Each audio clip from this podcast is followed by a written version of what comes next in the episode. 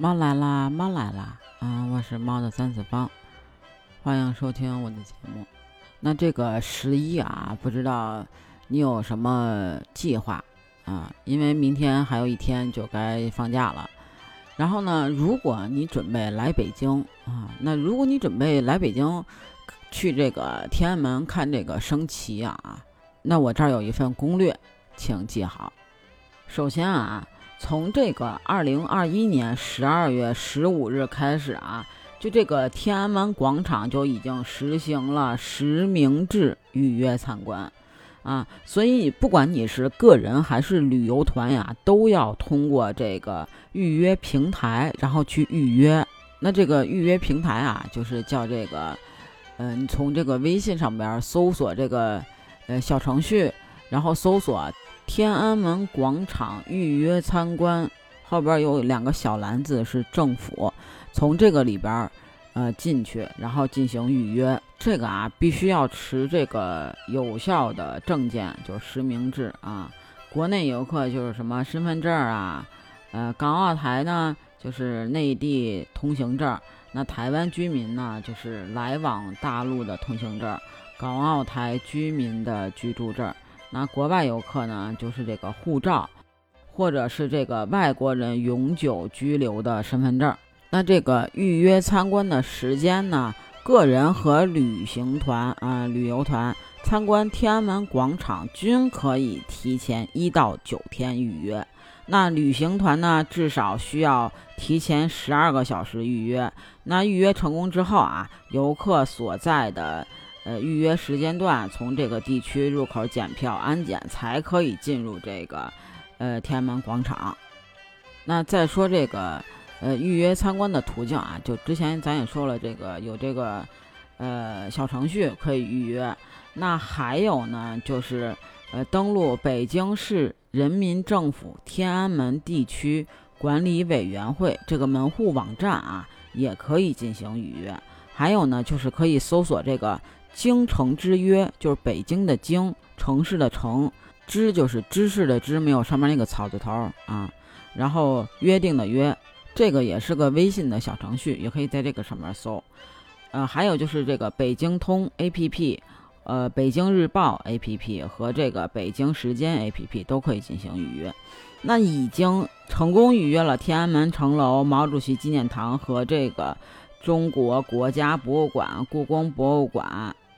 啊，住故宫博物院和这个中山公园的，嗯，北京市劳动人民文化宫的游客啊，都可以凭当天的预约记录，然后呢，通过核验安检进行这个，呃，进入这个天安门广场，就不用再另行预约了。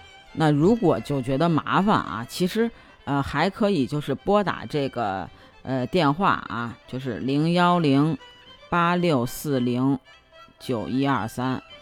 就是可以拨打这个电话进行这个预约咨询的服务啊，八六四零九幺二幺。那再说啊，咱从这个呃天安门广场预约这个小程序里边填好了个人资料以后啊，必须得持有七十二小时的核酸证明和健康宝这个绿码才可以啊。而且啊，它其实每天的升旗时间是不一样的。还有啊，就是如果说啊，今天是二十九号嘛，如果说你明天九月三十号预约，那你就只能预约到升旗的时间，因为它那个呃系统要维护，所以呢只能看升旗。它那个上边啊，你点完之后，它会显示就是时间，嗯，四点零九到六点零九，就是这个参观的时段。但是从这个十月一号开始啊。就是你升旗，然后上午、下午降旗，这个是都可以的。而且呢，它是有这个呃选择的，就是时间段嘛。那如果你就是为了光看升旗啊，那还是要继续听一下的，因为啊都是赶这个十一假期嘛，所以呢，呃这个时候看升旗的人就特别多，所以建议一定要早点去。有的人啊，可能前一天晚上十一点就去排队了。一直排到就是凌晨的呃四点多，然后呢，他其实四点多啊才开始安检第一道工序，就是准备好这个身份证，然后呢，就是第二道工序就是身份证、健康宝、核酸。如果你有包呢，你还得这个包过安检。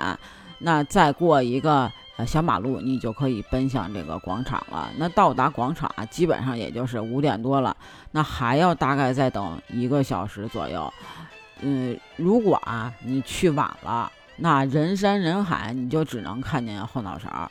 嗯，如果你早点去，就排前边的话，就你能看到这个国旗护卫队出场，然后从这个出场开始，一直到升旗结束，那属于中国人的浪漫就开始了。